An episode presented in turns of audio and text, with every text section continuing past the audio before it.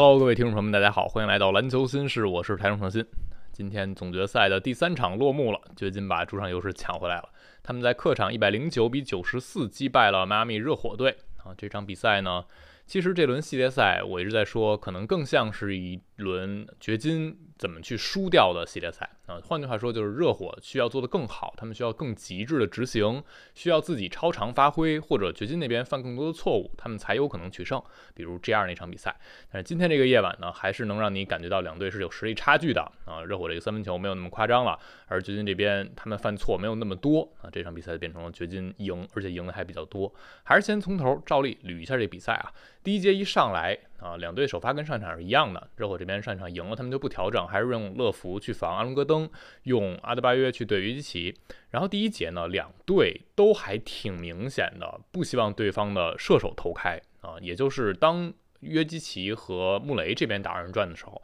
或者当那边金巴勒和阿德巴约打二人转想攻约基奇的时候，没有特别有侵略性的协防啊，尽可能还是留在外线那些球员去对着自己面对的这些射手，所以更多的就变成了这四个人在场上对着干。啊，两边都是靠核心球员去攻。巴勒第一节干了十分啊，约基奇第一节干了十分，然后穆雷第一节有八分球。两队这样的策略呢，就会让你觉得在一定程度上是比拼球星的进攻能力啊，在双方各自的进攻一端。而你会觉得掘金的进攻能力显然是更强的啊，因为约奇和穆雷他们的进攻全面性是更好的。他们在中远距离的威胁是更大的啊，而金巴勒和阿德巴约更多还是要靠近篮筐去攻击篮筐才行。然后第一节呢，双方就打一个五五开，二十四平，两边都是核心球员先发挥的。然后第二节其实是热火这边执行的。更好一些啊，我觉得是啊，因为掘金这边犯了一些错误，比如凯勒布·马丁有两个三分球啊，比如斯鲁斯今天进的那颗三分球，其实也是掘金的防守出现了漏洞才漏给他的，所以你还是会觉得在某一些执行的细节上啊，热火这边是让你很难找到缺陷的，而掘金这边还是会出现一些换防漏洞，比如马丁的两颗三分球，其中有一颗就是因为穆雷在一个回合里防到了金巴勒。啊，而掘金这边不希望让穆雷对到巴特勒，所以另一个球员对位啊马丁的球员去帮助穆雷去协防了，两个人都在篮下想要做一个交接。那这个时候马丁露出来空位，球给到他手里的时候，穆雷再往外扑已经来不及了，马丁就投中了。这种球呢，就在防守端无球的防守是没有沟通好的啊。G 二犯了很多这样的错误，今天在第二节的时候，掘金也犯了这样的错误啊，所以在第二节热火三分球还是进了几个的，但是这一节是掘金赢分。为什么呢？因为贾马尔·穆雷太强了，穆雷在这一节自己进了三颗三分球，而且那三颗三分球难度都非常大。啊，第一颗难度可能是最大的，在一个表的时间快到的回合，先是接到球，然后多晃了一拍，然后迎着阿德巴约把这三分球投中了。后两球呢也是不同的方式，一个球是和约基奇的手递手，啊，直接拔起来就扔了。那个球我怀疑穆雷是不是听到了热火防守球员在喊换防 switch，所以他在那你交叉的一瞬间就拔起来头了。那而他阿德巴约没有防得特别靠上，没有能跟上那一拍。然后第三个穆雷的三分球是一个接球三分啊，约基在低位被打。打得很深的位置，吸引了强侧的协防，约老师传出来，穆雷把那球投中，那个球难度也不小。所以这一节是贾马尔·穆雷个人能力，他进了一些英雄球，单节拿了十二分。所以你会觉得掘金是靠着他们的球星的进攻天赋更夸张啊，把这一节比赛赢下来的。半场打完的时候，双方就是五分差，而真正开始慢慢拉开差距的是第三节。其实掘金前三节啊，他们的百回合得分是一步一个脚印在往上涨。第一节是不到一百一十分，第二节是超过一百二十分了，第三节单节是超过一百三十分的百回合得分啊！这一节掘金打的就更明白了，他们已经完全拆招完成了去应对乐福首发这件事情啊！他们怎么做的？比如会有一些让阿兰戈登进入到挡拆中啊，给约基奇挡也好，或者做双掩护连续的挡拆也好，这就是我之前在微博上也提到的，乐福如果你让他和戈登一起站在幽灵区，他的协防的表现远比人们预期中要好。啊，G 二的时候就有这样的镜头，所以你还是要让乐福参与到高位的防守，那无论是防挡拆还是防手递手。那今天尤其是第三节，掘金就做到了，很多让阿隆戈登参与到这种挡拆的配合或者弧顶手递手配合，甚至让阿隆戈登去弧顶发牌啊，就是让乐福能够扮演一个自己不那么好、不那么擅长的防守的角色。然后再一点呢，是有很多无球端的交叉的掩护。啊，比如说让阿隆戈登和外线的小个子球员去交叉，那这样一瞬间呢，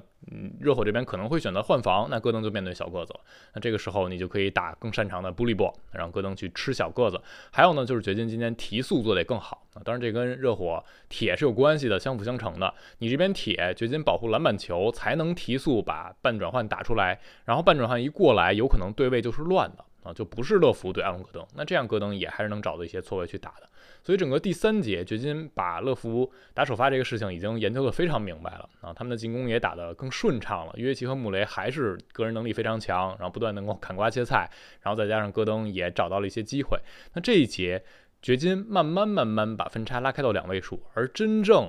可以说拱了一脚油，把这个势头往上带了一步，是一个骑兵啊，是布劳恩。今天布劳恩替补拿了十五分。而且他在两个节点带出了掘金的小高潮啊！第一个节点就是在第三节的后半段，那个时刻呢，他先是在溜底线接到了阿隆戈登的分球，在篮下打进了，然后隔了两个回合，他在四十五度的一个空切接约基奇的传球又打中了，然后再紧接着下一个回合，那布劳恩做出预判，抢断了巴勒的传球，完成了反击的扣篮啊！那一波相当于掘金打了一个八比一啊，八比一里有六分来自于布劳恩，那个回合直接让整个。场馆的势头倒向了掘金一方啊，把迈阿密的主场打得有点冷却了。然后当时的分差来到了十九分，后面是到了末节的前半段。布劳恩，你会觉得他越来越有信心了。而今天迈克尔马龙教练也很绝，他是让约基奇和穆雷大量的留在场上，所以末节是两个人核心去带衔接段啊，带替补球员，有布劳恩在场的。然后那一段掘金又打了一个九比二，九比二里有布劳恩啊，面对联防，他中路突分了约基奇，给约基奇喂了一个饼。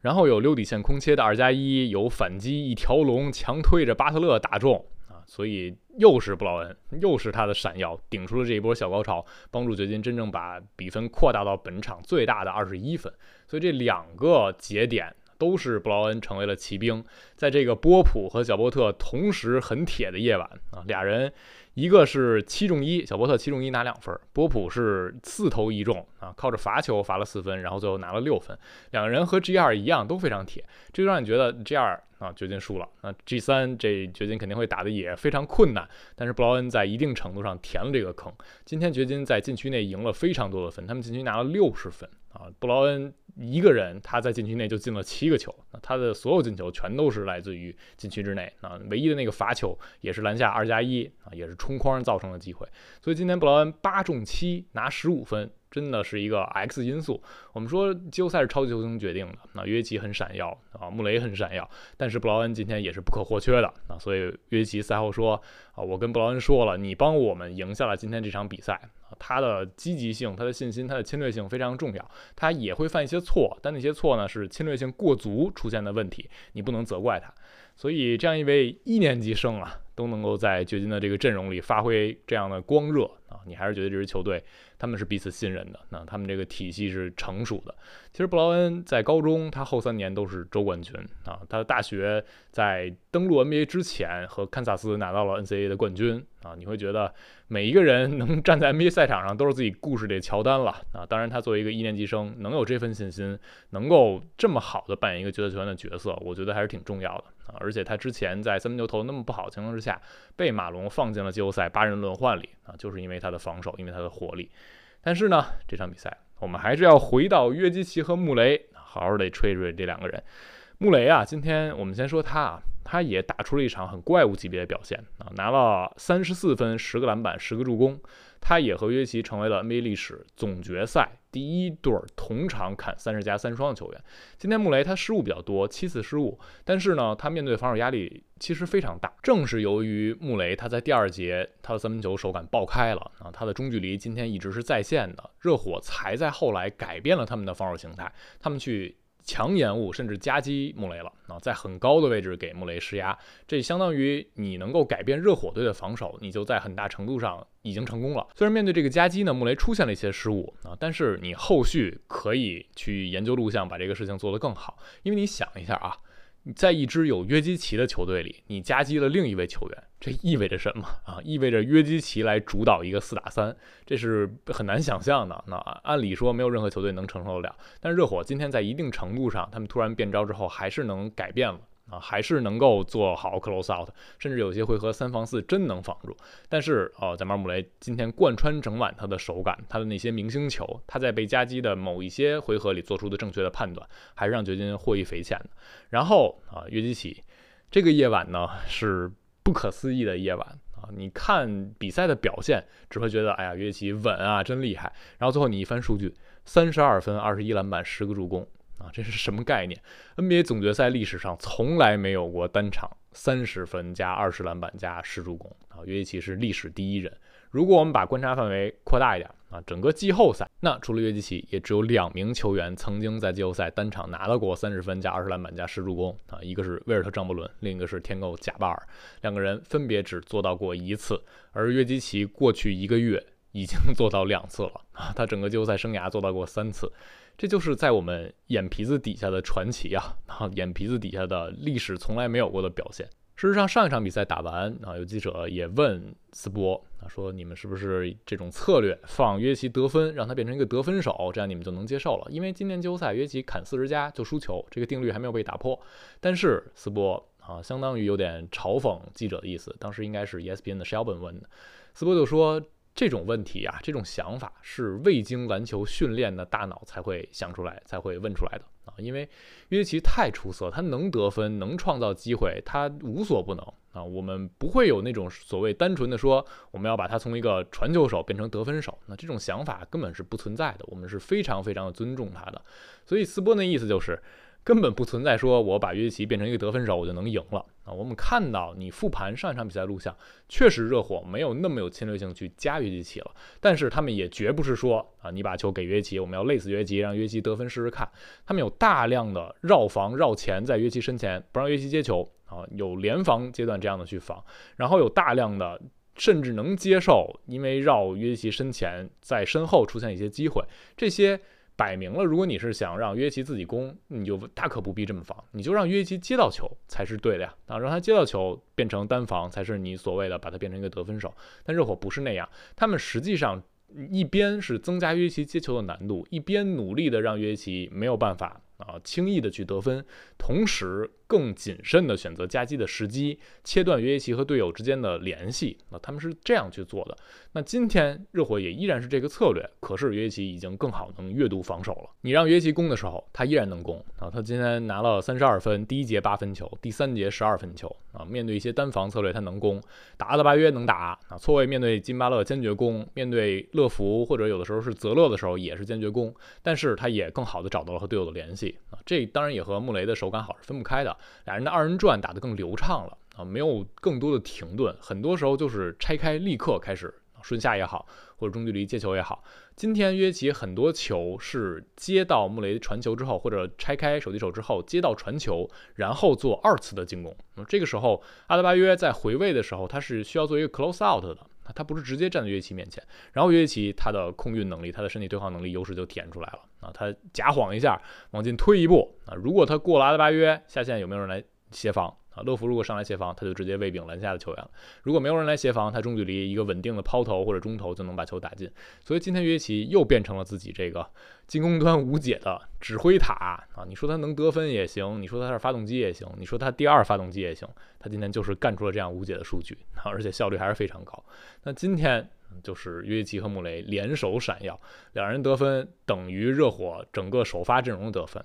啊，迈克尔·马龙教练也说，约基和穆雷今天可能是他们合作七年同时发挥打得最好的一场球啊。他们确实在这个夜晚，掘金做到了他们上一场赛后去总结或者去反思的那些。首先。上一场比赛对他们来说是 wake up game 啊，这场比赛掘金从开局的侵略性、他们的对抗强度、他们的专注度都是在线的。今天从头到尾没有什么嗯突然之间有点松懈那样的回合在。然后第二呢，就是约基穆雷展现出来超级球星，他们去拿这场比赛的欲望啊。第三，你会觉得迈克马龙教练是够狠的，把这两个人长时间留在场上啊。约基打了四十三分四十五秒啊，接近四十四分钟